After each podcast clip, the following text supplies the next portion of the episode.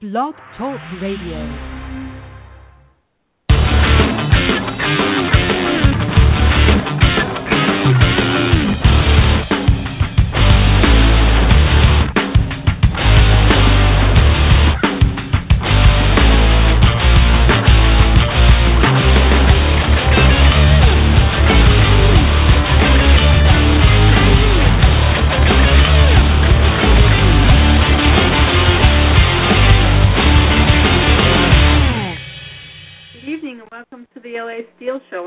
And I'm Leo. And tonight we have our special guest with us, uh, Larry Dorman, be joining us shortly. And um, we'll be talking tonight about a whole bunch of different things. Uh, we'll be asking about um, presidential candidates, uh, you know, unions, who's, who the unions supporting on these things, and what's going on uh, nationally and locally, uh, statewide. Talking to him soon. All right. So uh, while we do that, and while we call him, uh, we will I will read something. Well, um, after a temporary victory on trade for retirees last week, the House of Representatives brought up a trade promotion authority again. That's special We'll get back to that after Larry, if that Larry answers here.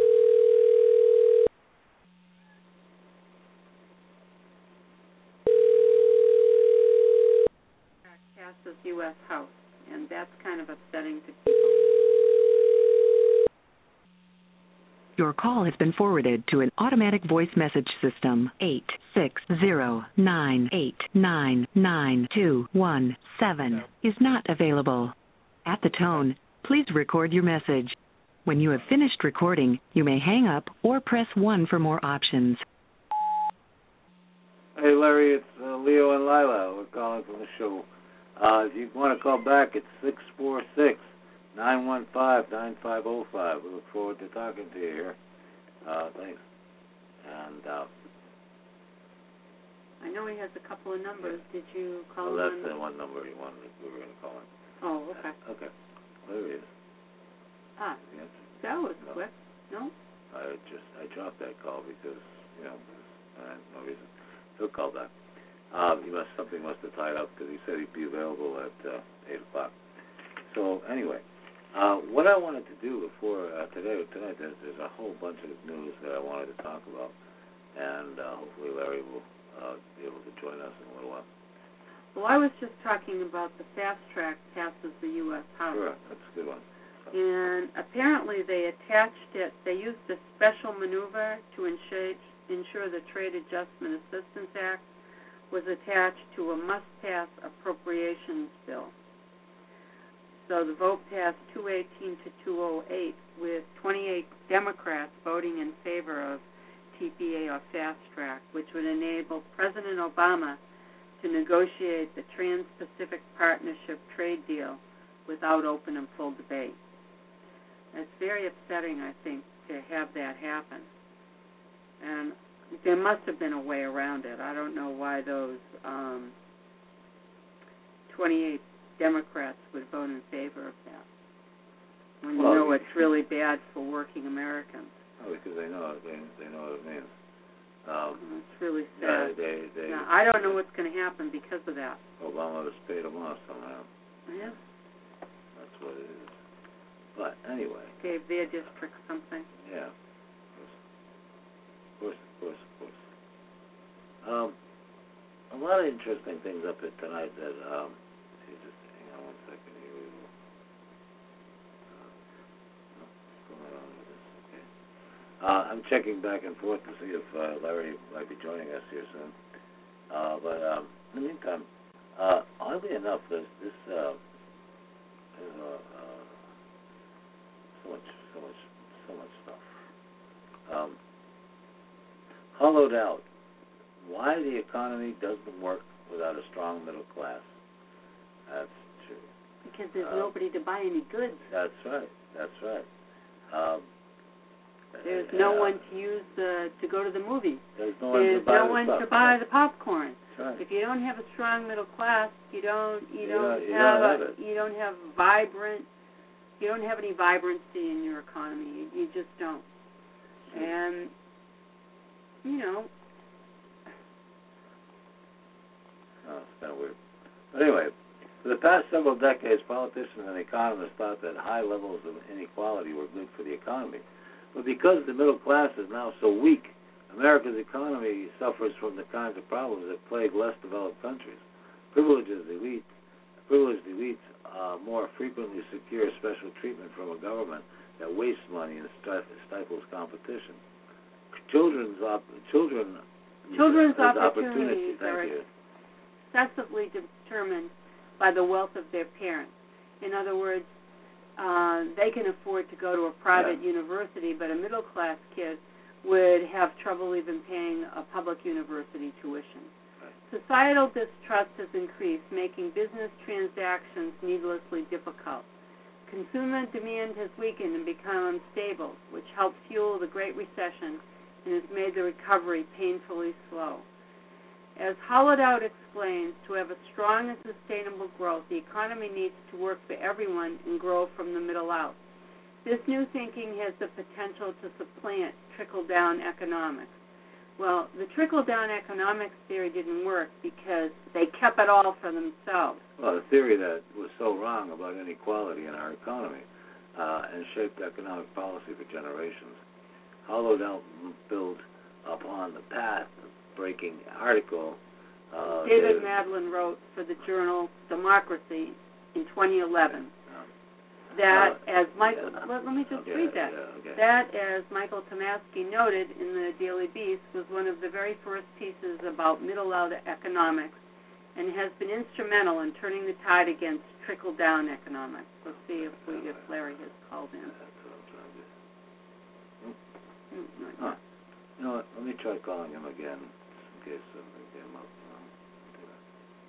We'll give him another call. Yeah.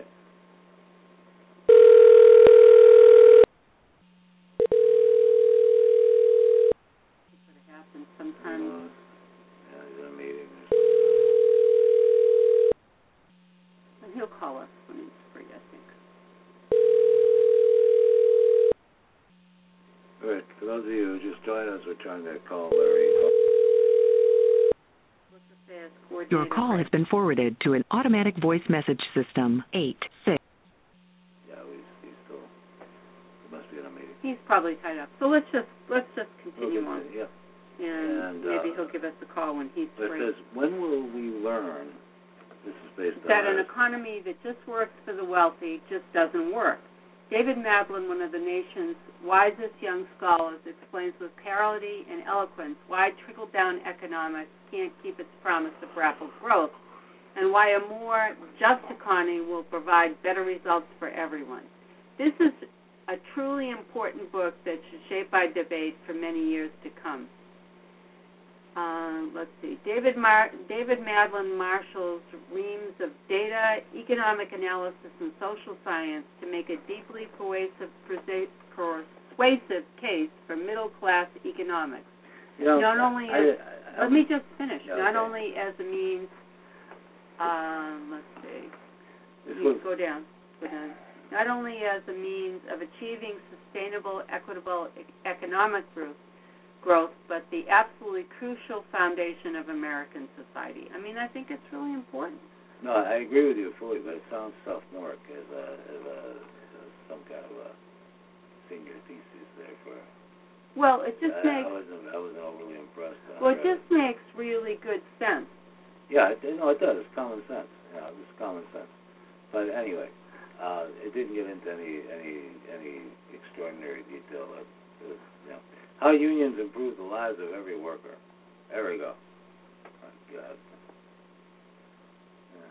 This is Huffington Post knew to put out anything good about anything. Let's see. Yeah, here we go. It is well established that union members earn substantially more than non-union workers, $207 more a week on the average, and are more likely to have health care coverage and solid pensions.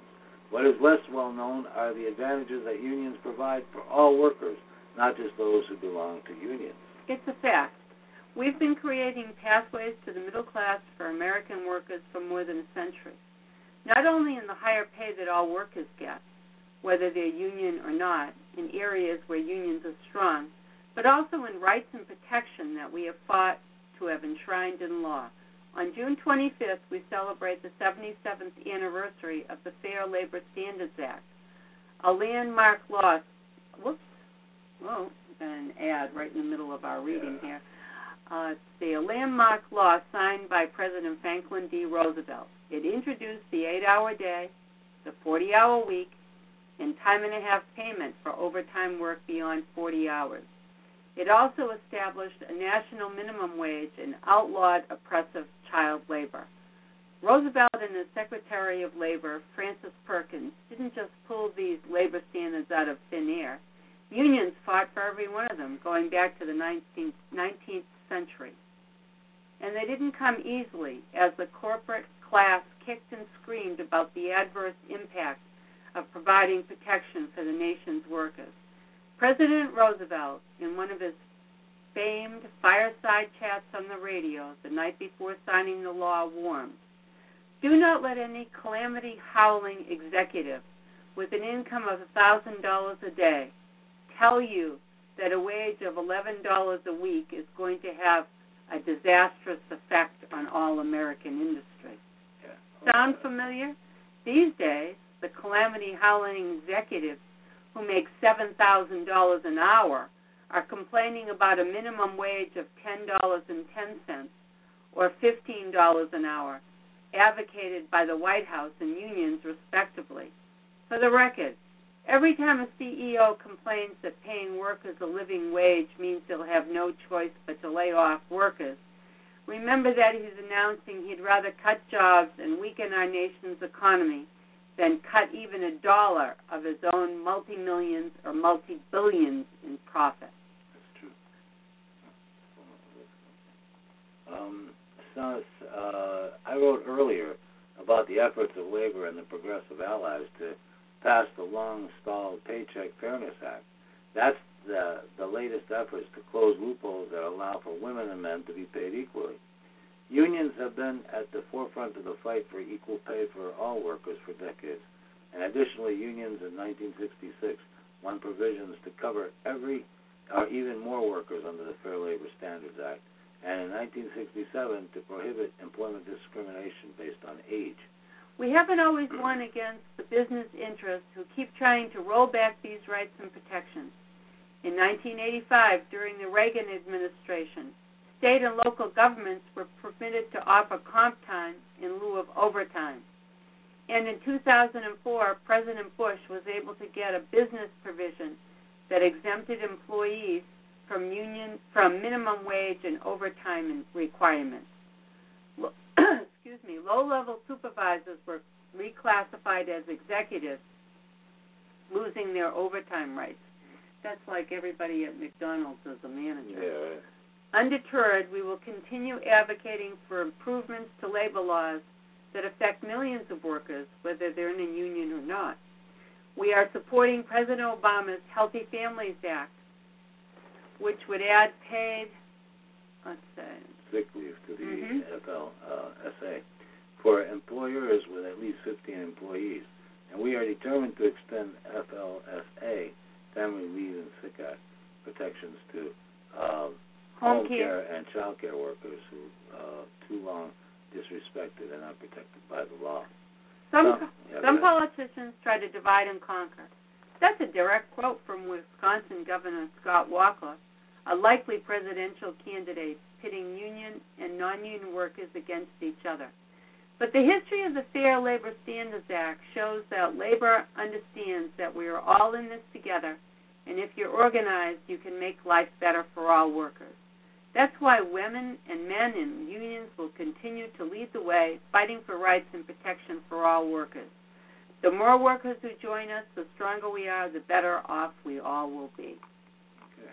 Let's see if So, we get a call. Yeah. Check and see. Nope. I guess I guess he really oh, He got side. He must have gotten really sidetracked. Yeah. We're just talking about our guest, Larry Dorman, who wanted us to call him shortly after eight, but he didn't pick up. Sometimes things happen. It's he- never. he- n- nothing is ever fixed in stone. He may call us in a little while. So let's been- just keep yeah, going. He's been in meetings and stuff. Mm. Yeah, he- He's a busy man, and we're lucky to have him on the show. Yeah, yeah. So anyway, um, sorry, over here. Uh uh. Okay. This one down to. Hang on, folks. I kind of lost my page. Oh, here's I'm very something. sorry. Take one second to find it. Um, Six. Here's an interesting thing by Cassandra Winters. Six years ago, at least 32 people died in Bagu, I think you say it that way, Peru, during a protest against regulations the government put in place to comply with the recently inked United States-Peru Free Trade Agreement. Government forces opened fire on thousands of indigenous people who had blocked a highway attempting to prevent extractive companies from taking advantage of new rules that made it easier to exploit the Amazon. The tragedy throws into stark relief what is at stake during the current trade debate and emphasize who these trade deals really benefit. Chilling cables from the U.S. Embassy in Peru reveal that U.S. officials were more concerned about cementing the FTA than the safety and self determination of the Peruvian people. The promises made during the Peru FTA debate are the same ones being made as the House prepares to debate the Trans Pacific Partnership. The U.S. government claimed the deal would improve labor rights and environmental standards. However, in reality, the Peruvian government has been weakening social protections in the last six years, particularly workers' rights. In Peru's main export sector, including agriculture and garments, employers take advantage of special employment contracts that allow for short term contracts and reduced benefits. These arrangements push workers into poverty and make it virtually impossible to organize for better conditions. Labor relations have entered a historic low, with national strikes being held almost every week in key public and private sectors, and workers facing harassment and retaliation for exercising their rights. The Peruvian government has proposed a series of labor reforms that reduce working conditions and benefits, allow companies to conduct mass layoffs, and weaken health and safety regulations. Some have been stalled only after mass protests, but others remain on the books, including a regulation that lets companies skirt discrimination prohibitions and target trade unionists, pregnant women, workers suffering from occupational safety and health illnesses, and older workers for dismissal. The extractive industry not only is ignoring community consultation and causing massive environmental devastation, it is also promoting waves of labor migration, promoting precarious, unsafe working conditions, and cracking down on workers who try to fight back. Mine workers recently conducted a three day work stoppage, and work excuse me, workers report that hundreds now have received notices of dismissal for exercising the right to strike. This is what could come here with uh, all those um, uh, laws in the in the uh, Trans-Pacific Partnership. mhm. Labor rights in Peru have decayed since the FTA went into effect. Workers struggle with crushing poverty and an inability to organize for fair share of the wealth created by increased exports, which is now in the hands of employers. Environmental advocates have been put down with force, and the needs of communities have been ignored in favor of devastating extractive practices. The people have suffered, but corporations have profited handsomely. And in the end, is really what these deals are about. There is no reason to expect different results this time around. So, you need to get involved, learn more about the fast track process Yeah. and how it's pushing the Trans Pacific Partnership. Obama's going to be able to work on that. It's Well- really, it's really scary for Oh, America. yeah. Well, you know, this is uh, this is uh, one way that uh, I guess Obama or some of his uh, people uh, uh, uh, create work in the United States? Well, protesters went to Ferguson for a paycheck from Acorn. Huh. They're now angry that they're being they're not being paid.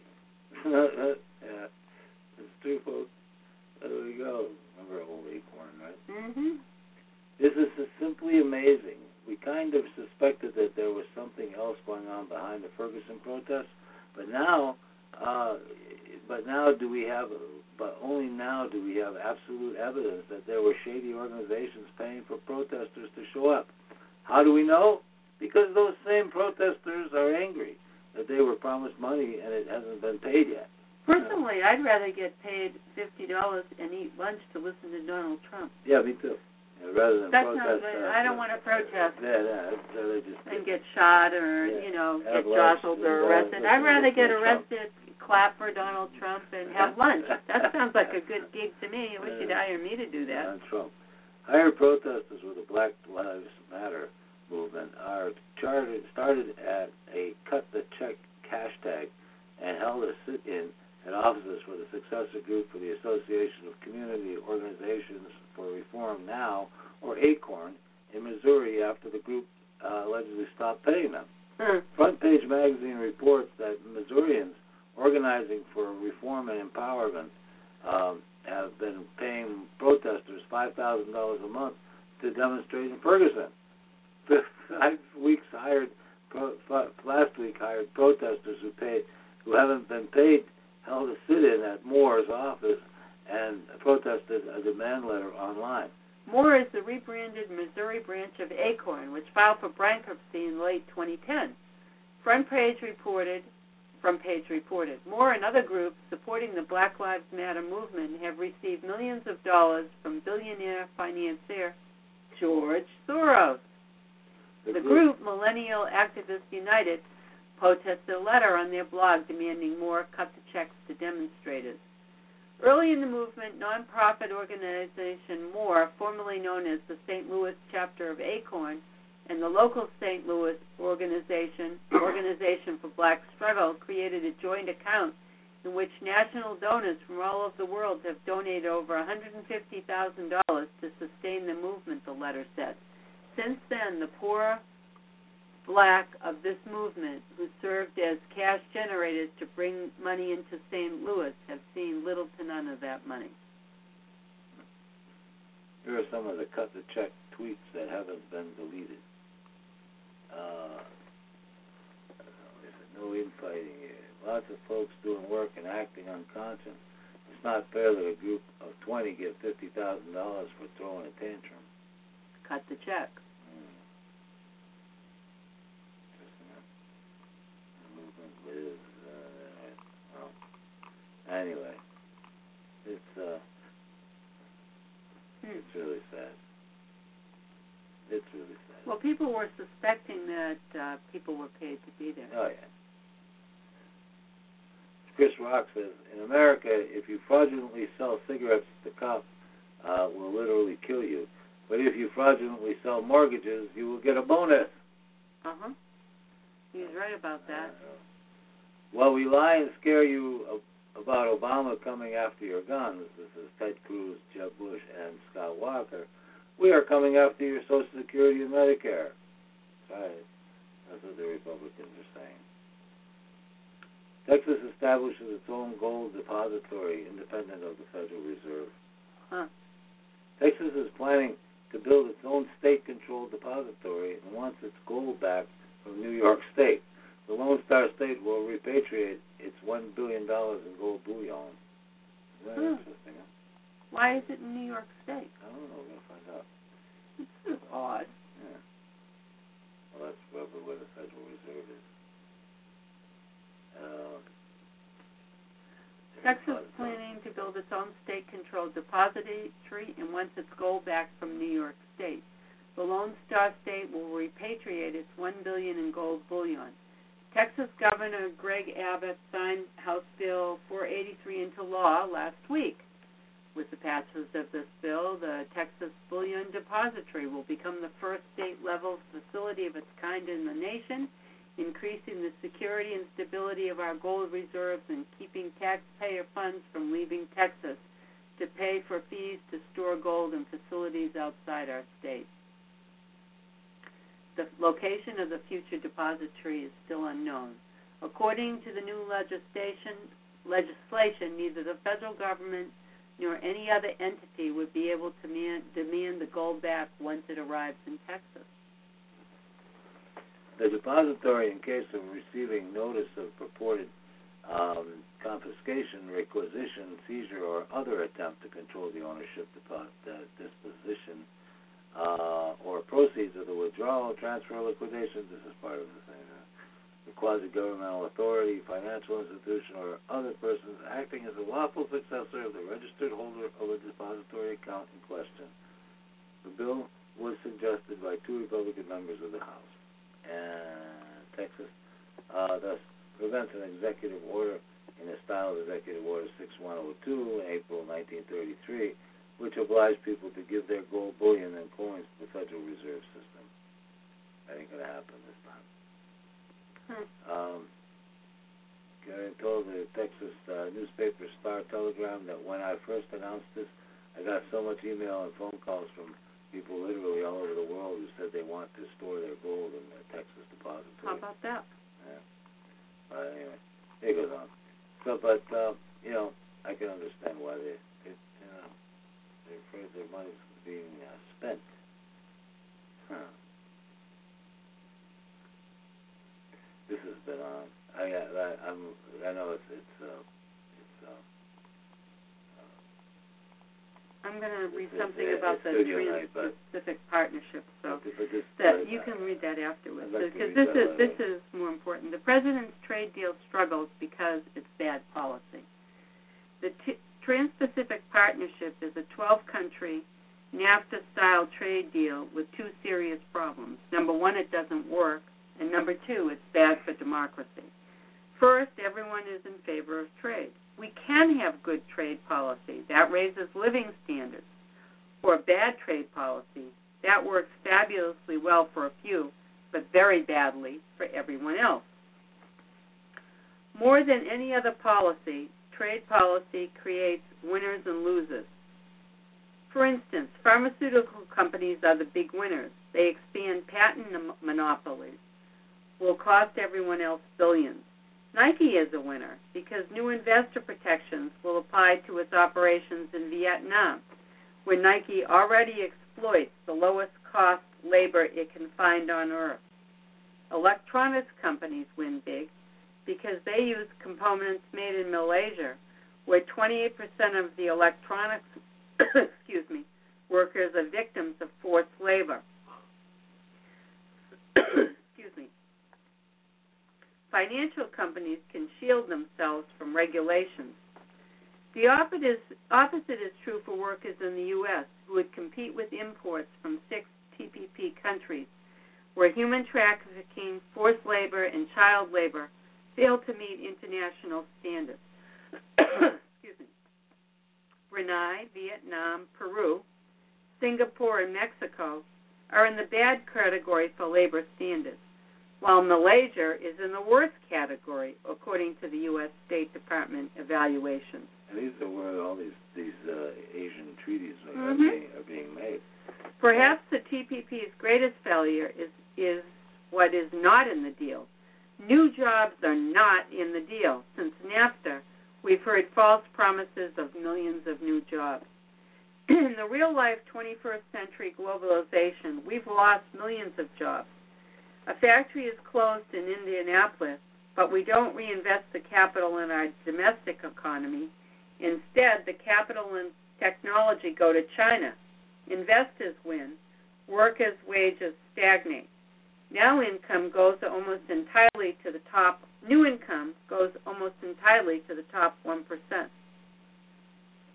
Since NAFTA, the U.S. trade de- deficit has been around 500 billion per year, a total of 11 trillion in economic activity that could have been performed by 4 or 5 million workers in the U.S.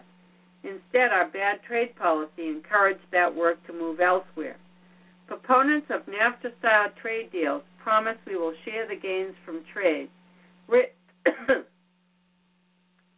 labor standards, and protect the environment. Our lived experience tells us otherwise. Well, that's true. Our U.S. trade representative has never enforced environmental standards. Peru violated its commitments for environmental standards and relaxed labor protections. It needed to qualify for the U.S. Peru trade deal. Peru keeps its favored access to our markets. We ignore its violations, and workers in the U.S. lose their jobs. Honduras, Guatemala, and Colombia fall short on their commitments but suffer no meaningful consequences. TPP misses another huge opportunity to share gains from trade by ignoring currency manipulation. Economists tell us that trade deficits are resolved when currencies adjust. Of course, when China, Korea, and Japan and other countries manipulate their currencies, workers across the U.S. lose jobs to bad trade policies. Okay. Um, what I wanted to talk about here is, was a couple of things. Um, one is two million Hillary Twitter followers are fake, are people who never tweet. This is interesting. It's what I wanted to make it interesting is how is how they build up these candidacies. You know, like like uh, uh, Donald Trump hired hundreds of people to, to at fifty bucks a head to go and uh, and uh, you know Clap the hand. clap, uh, yeah, root for him as, as the you know. When he opened president. his uh, and, campaign. and then and then others will do the same. But here, two, more than two million of Hillary Clinton's uh, Twitter followers are fake or never tweet, and she al- already under uh, fire for buying fake Facebook fans. huh? How do you buy one? How, do you know, how do you buy these guys? All right. Two different on, uh, two different online audit tools say no more than 44% of Hillary's 3.6 million Twitter fans are real people who participate in the platform. Twitter. And, yeah. The the newly minted presidential candidate is fending off accusations that her Facebook page is full of fake likes. Her fa- her um, her Facebook fan base includes more people from Baghdad, Iraq, than any U.S. city. when she was Secretary of State, her agency paid six hundred and thirty thousand dollars to bulk up its Facebook likes, but pledged to stop after she left. Isn't that amazing? Yeah. Sick. Although Hillary boasts a robust 3.6 million Twitter followers, not even a vast right-wing conspiracy could be able to interact with 2 million of them. Um, uh, according to two popular online measuring tools, no more than 44% of her Twitter base uh, consists of real people who are active in using the social pla- platform. And at least 15%, more than 544,000, are completely fake. Really? Status, yeah. StatusPeople.com, the oldest publicity available, uh, publicly available Twitter auditing tool, reports that 44% of the former Secretary of State's followers are good, 15% are fake, 41% are inactive, meaning that they never tweet or reply to any tweets. And uh, let's see, Hillary Clinton faker page. So any, all of all of her pages are, are only 44% of them are accurate. So she's got uh, half of them, I guess. She's got three million followers. So I did want to mention one one part of the TPP. yes, It, endor- it endorses Malaysia's human trafficking, oh yeah, blocks action on currency manipulation, and restricts our ability to deal with climate change. And that says a lot about whose interests are driving Yeah. that policy. And it's corporate interests. It has nothing to do with individual workers. Right now, we got half a million workers are in jail right now without a trial. Where is that Right here, in our country. for? Uh, all kinds of stuff. Right now, about 480,000 people are locked in American jails nationwide awaiting trial. Their median wait time will be 68 days, but for some, it'll be much, much longer. At the notorious Rikers Island prison in New York, for example, some 1,500 people have been in prison for a year or longer without a trial. Another 400 have been there at least two years, and six prisoners have been waiting more than half a decade for their date in court. Oh my The God! yeah, the report issued by PrisonStudies.org can be read here. Um, and it's pre World Pretrial Imprisonment Report. The um, Worldwide. worldwide numbers are sobering, but the United States is definitely in the lead with some of the highest numbers of incarcerations in the world without a trial. And the total includes some 480,000 in the United States, 20, 250,000, 5,000 in India, 195,000 in Brazil, 116,000 in Russia, 107,000 in Mexico, 70,000 in the Philippines, 66,000 in Thailand, 55,000 in Iran, 50,000 in both uh, Indochina and Pakistan. Well, this is, this is an interesting problem. While some of these prisoners may indeed be guilty of violent crimes, three out of four are low-level offenders accused of nonviolent infractions like drug possession or traffic violations. In other words, most of them aren't a danger to society. They just can't make bail. Bail is supposed to be affordable to yeah, people. exactly. It's not. It's not supposed to be made so that people can't get bail. That's but right. that's people They've have done a, that in this they've country. done that in this country. They've made bail Yeah. uh, unreachable for for many many people, and that's why they languish away in jail waiting for their Well, trial. It says keeping half a million people jailed in pretrial costs about $17 billion annually. It can also assign life-altering consequences to relatively small mistakes. Of 68 days in jail is more than enough time to default on rent or wear an employer's patience thin. Loss of home or job in turn compounds taxpayer costs, making it far more likely than that defendants, once released, will require public assistance. Part of this article was published in the week.com. Oh, anyway. So that's what's going on out there. We got half a million people that are that are in pretrial without being charged for anything. Okay, it's terrible. It's really terrible. Uh, well, there it is. RICO suit against Bill and Hillary. And their that foundation. gets trial Well, date. for racketeering. Yeah. And their foundation gets a trial date. Hmm. Let's see, before I start this quick thing here, let me see if this is my friend calling in. Nope. He must have really got tired Yep. and it's not like him to do that.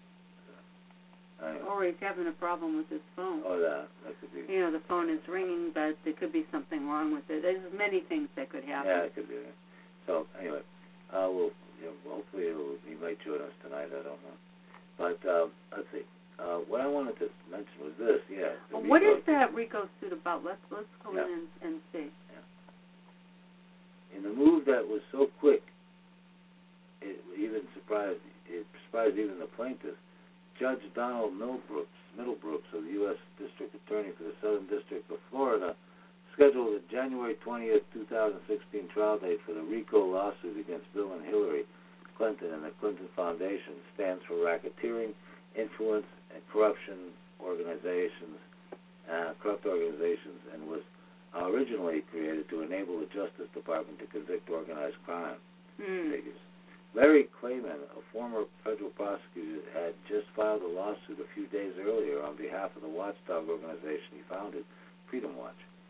On Friday, Klayman told Newsmax TV host Steve Malzberg the suit alleges Clinton, while Secretary of State, used her position to influence foreign donors supporting the Clinton Foundation. It also accused Clinton's former chief of staff, Cheryl Mills, of lying about the existence of documents Klayman requested under the Freedom of Information Act. And the crux of this of the suit uh, revolves around Clinton's use of private email accounts and servers to conduct government business. My takeaway is we've seen only a fraction of those emails, Clinton said. He added that uh, he was very surprised by the speed with which Judge Middlebrooks scheduled the trial, saying, My takeaway is we've seen only a fraction of those emails. And Klayman said he intends to call both Hillary and Bill to uh, testify in the suit and have already requested that the judge seize Hillary's private email server.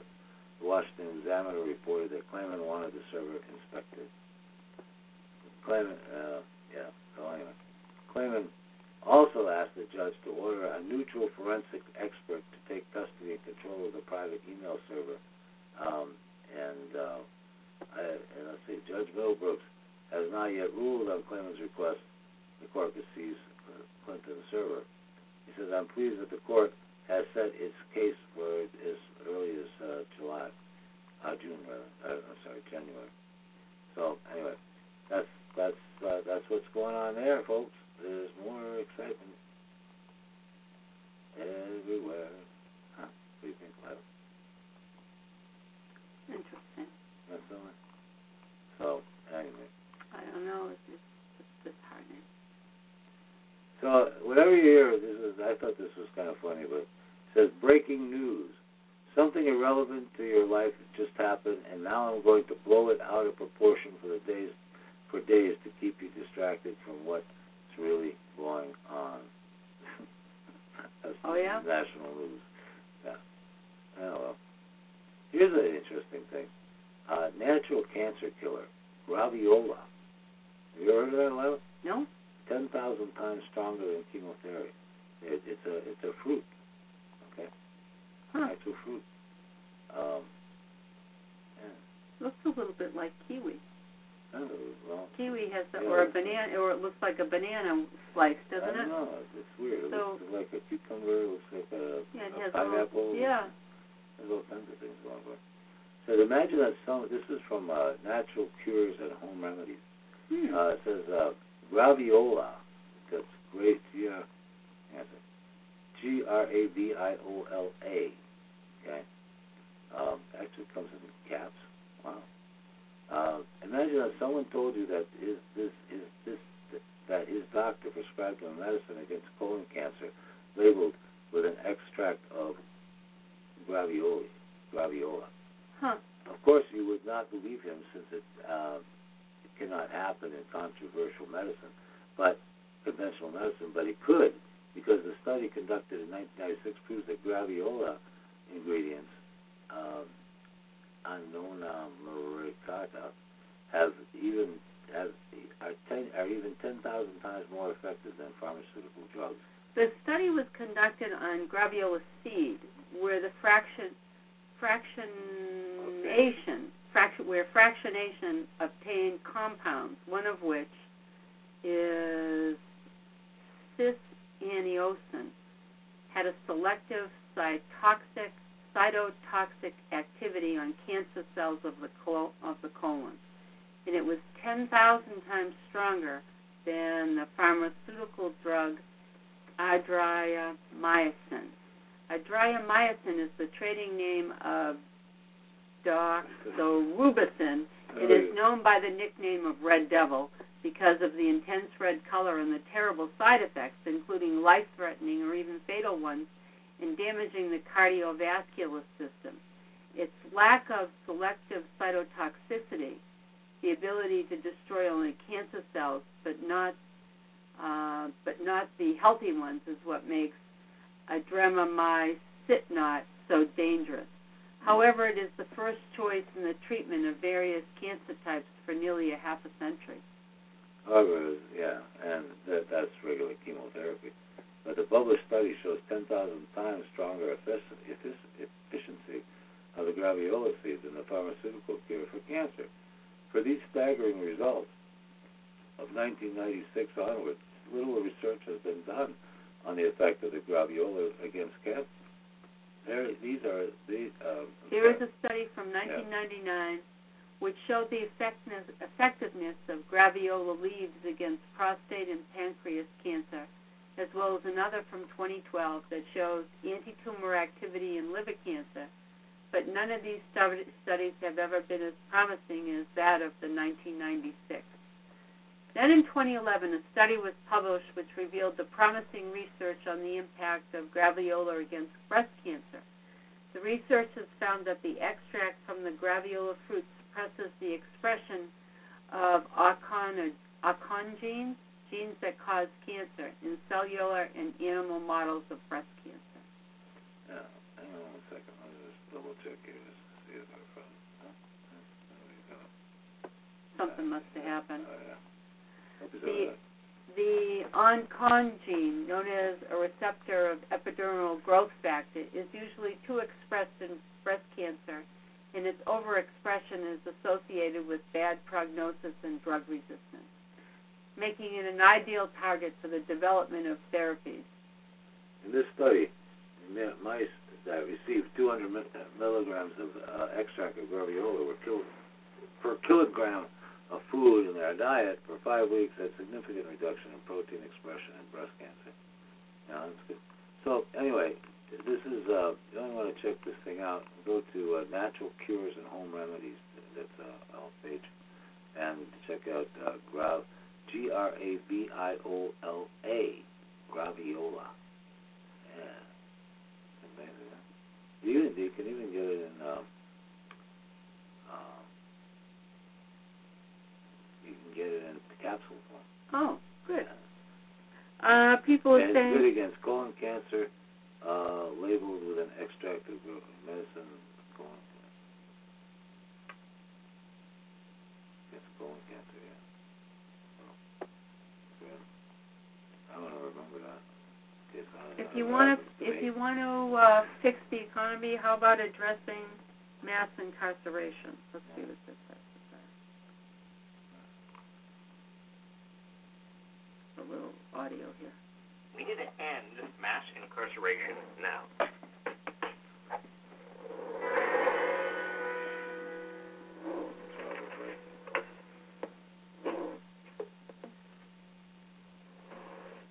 Imprisoning large numbers of Americans is wrong. It's also racist. A person of color is more likely to be stopped by the police, questioned, and even arrested. Even if they've done exactly the same thing I've done, he or she is more likely to be convicted and sent to jail. It's also bad for the economy. In the big picture, today the United States has 5% of the world's population, but has 25% of its prisoners. And we spend more than $80 billion each year on prisons. There were fewer than 200,000 Americans behind bars as recently as the mid 1970s, but mandatory minimums and three strikes you're out laws ballooned that number to nearly two and a half million today, despite widespread evidence that locking people up doesn't make us safer. Even though blacks, whites, and Latinos use drugs at similar rates, people with black and brown skin are more likely to be pulled over, searched, arrested, charged with a crime, convicted, and imprisoned. Here's how the economy also pays a huge price. A felony conviction can bar people from getting a student loan, a mortgage, even from voting. It might even disqualify them from getting a job. All of this means a lot of potential human talent is going to waste. We're spending a fortune locking people up who could fuel our economy and build strong communities. So what do we do? First, we need smarter sentencing laws, end mandatory minimums, and transform the way we treat people who enter the criminal justice system. Instead of just prisons and jails, cost effective alternatives to incarceration, like job training and mental health and drug treatment programs. Second, stop the militarized policing and end discriminatory policing practices such as stop and frisk and broken windows that target communities of color. Third, stop building new jails, close some existing ones. States are spending more and more on prisons while cutting funding for schools. That's nuts. Finally, we need to ban the box. Stop asking on job applications whether you've ever been convicted of a felony. Already, dozens of states, cities, and counties have passed bills demanding that employers consider what you can do in the future, not what you might have done in the past. Instead of locking people up unjustly and then locking them out of the economy for the rest of their lives, we need to stop wasting human talent and start opening doors of opportunity to everyone.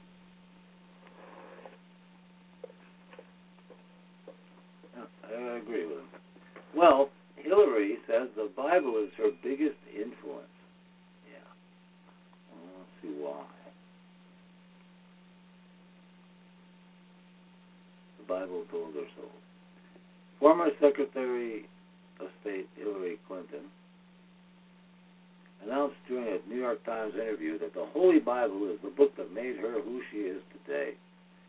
If you had to name one book that made you who you are today, what would it be? Asked the New York Times in a book interview review questionnaire. At the risk of appearing predictable, the Bible was and remains the biggest influence on my thinking, Clinton said. I was raised reading it, memorizing passages from it, and being guided by it. I still find it a source of wisdom, comfort, and encouragement, she says. Well, Clinton explained that she was a voracious book reader, uh, naming uh, multiple writers who made an impact on her. I got a pile of books stacked on my nightstand when I'm reading and hoping to get to soon, she said. So, anyway, the Bible was her biggest influence. Isn't that nice? This is from Jew News. Terrible. So, anyway, folks. Oh, we're getting at the end of the show. Let's see if we got the, what we got. Um, I got some really interesting things. FBI and broad campaign to disrupt ISIS in America. Uh, arrest expected soon. Investigations underway in 50 states. Ready know this, guys? Is coming to get you? WMD. All right. Um, the FBI is in the midst of a broad campaign to disrupt potential terrorists inspired by ISIS, with several arrests expected before July 4th. Um, enforcement officials told ABC News. The latest arrest that is part of this campaign came Saturday in New York when a college student uh, thought Al Qaeda was getting soft and making efforts to prepare an explosive device for detonation, according to the FBI. Hundreds of investigations are underway in all 50 states. Many involve suspected ISIS supporters, authorities said. Yeah, I mean, this is amazing. Can you can you believe that, Lana? I can. You got so many of these idiot supporters of ISIS in this country. Oh. But um, it says in the New York case, Omar Omar Saleh, who uh, accused of being an alleged fervent supporter of ISIS and offering to translate the terror group's propaganda into English, courts re- court records uh, pointed a tweet that read, "I fear AK could be getting too modern." half of your daily Okay. routine. Interesting, huh? So, So why treat your mouth any differently? Brushing get is less than half the job, leaving behind millions of germs. uh, okay. Uh, said that uh, they were getting too lax. He thought they were, yeah. Um.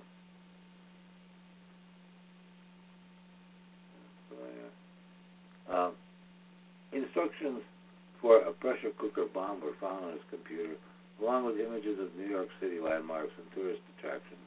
What court uh, records called potential targets for a terrorist attack.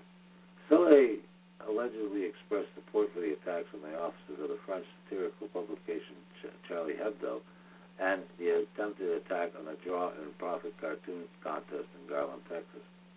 In roughly a month since two suspected ISIS supporters were killed in that attack, authorities have made at least five arrests of suspected ISIS supporters as part of that law enforcement officials tell ABC News is a broad campaign to disrupt potential terrorists encouraged by ISIS through social media. Hey, it's gonna be it's getting to be interesting, folks. Really interesting what's going on out there. Beware, folks. Beware. Um,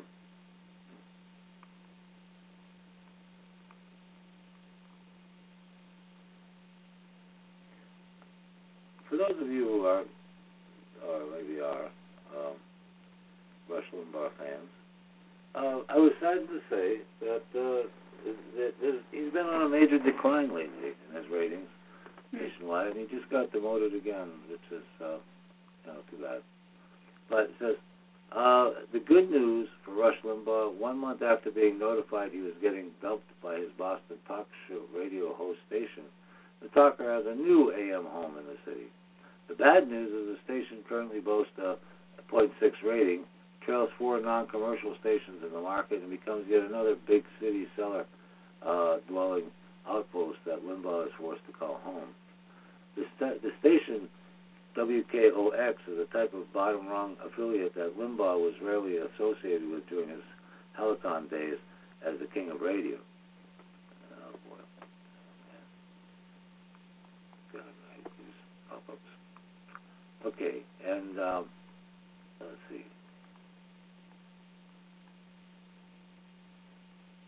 Let's see. Uh, Limbaugh's ongoing margin, major market woes can be traced to his 2012 on-air meltdown over Sandra Fluke, where he castigated and insulted a graduate student for three days on his program, calling her a slut and suggesting she post videos of herself having sex on the internet. Fluke's then, in the eyes of Limbaugh, was testifying before Congress in favor of contraception mandates of health care insurance. I remember when he went nuts on that. The astonishing Limbaugh monologues sparked an unprecedented advertiser exodus, which means selling his show was become a major lift for the uh, which means selling his show has become a major lift for the affiliate stations that pay a hefty fee for the right to carry his program. The Wall Street Journal uh, has reported for the millions of dollars in advertising revenue that Limbaugh's host station lose because of the talker's stigma on Madison Avenue. The still um, unfolding repercussions. Some key stations want out of their Limbaugh deals, and when those deals are up, nobody else is stepping forward to ink up contracts with, with Rush. Here, what's what here's what happened in Boston, and it's become a trend. In May, WRKO announced it uh, wasn't renewing Limbaugh's program, and that with the host, uh, with, which meant the host would have to find a new home on the dial. No problem, right? Well, hoping hopping around to another affiliate isn't that unusual in the world of syndicated radio. What was unusual, at least for Limbaugh, was that no one other, no one other Boston station wanted to pick up his show. Years ago, general managers lined up for this chance to broadcast Limbaugh's ratings, heavy, heavyweight show, and jumped whenever it became available on the market. But now, but no more. What rating issues is recent years? What rating issue? What ratings issues in recent years in selling the show to advertisers becoming increasingly difficult? Stations seem reluctant to pay a steep price for Limbaugh's program. Yes, but yes, Limbaugh syndicator, Premiere Radio News Networks, still pays the talker fifty million dollars a year. Can you imagine that, Lana? Hey. Yep. Limbaugh still gets fifty million dollars a year. That is truly amazing. Yeah. I I don't know how these Amazing, people yeah. get paid so much money. Or And Boston, Who, well, where is it coming from? money. Where is it coming from? Advertisers. Mm-hmm. Yeah. People, all those all those radio stations that are paying to have them on. Know? Well, Um, he's the corporate speak. and they give him fifty million bucks a year. In Boston, Limbaugh had to one once again be bailed out by his corporate bosses, formerly known as Clear Channel. iHeartMedia owns a syndication company that produces and sells Limbaugh's radio show. iHeartMedia also owns hundreds of radio stations, Wow. so they were the ones that bailed him out. Hmm. Huh. So with no takers in Boston, iHeartMedia turned its lowly WKOX station, scrubbed its Spanish language format, and will flip to a top tip from 40 through the, through the Spanish network. Yeah. With the lack of options for gaining syndication revenue from another broadcaster, dumping the extraneous 1430 format well, becomes the only clear option. Wow. Oh boy. So they had to scrub the station in order to get him on. Hmm. That's all. Oh. Well, anyway, of sorry that uh, our friend didn't show up, uh, Larry, but maybe we'll have him on next week. Um, maybe we, hopefully uh, nothing, nothing went wrong. Um, but anyway, um, in the meantime, I guess that's about all the news I, I really have tonight. Uh, did you want to say anything more, Lila, or? well, I could. Well, I think this. I think we could end with a funny with a funny quote, uh, or several. Jeb Bush says, "Being raised by a single mom limits the possibilities of young people being able to live lives of purpose and meaning." And then you got uh, Obama and and Bill Clinton, both presidents, saying, "Oh, really, Jeb?" Yeah, they were both raised by single women. And the last word is Donald Trump says, I deserve to be on debate stage more than some of these other zeros. Donald Trump believes he's more deserving to be a, a place on the Republican debate stage than some of the other zeros who are running. hmm And with that, we will end tonight's show and say, you know, have a pleasant, uh, pleasant tomorrow. And uh, that's all I have to say. What do you think, Lana? else, Lila? You have a distinct voice. I recognize that. When you're talking about candidates and things, and any information that you give, we all listen, Leo. Oh, that's nice of you to say that. Mhm. Oh, well, thank you. Of course, if you know, I did announce uh, last week that I was running for president. Well, Lila uh, will be my first lady, so I hope everybody enjoys that. And uh, you know, we, as we As far as go on our campaign trail. as far as having uh, Donald Trump, who knows? He'll add some levity to the occasion Yes, because he'll. I'm sure he'll get into a knockdown, drag out verbally with somebody. Oh, I mean, it will. with quite a few. It will. It will, we'll, have, we'll have a fun time. But anyway. They won't all fit on the stage Probably not. But uh, it'll be fun. Anyway. it, yeah, it'll be fun to see that kind of nightmare up there. But uh, have a good night, everybody. Wish you well, and uh, maybe you can join us tomorrow night. Good night, everyone. Good night.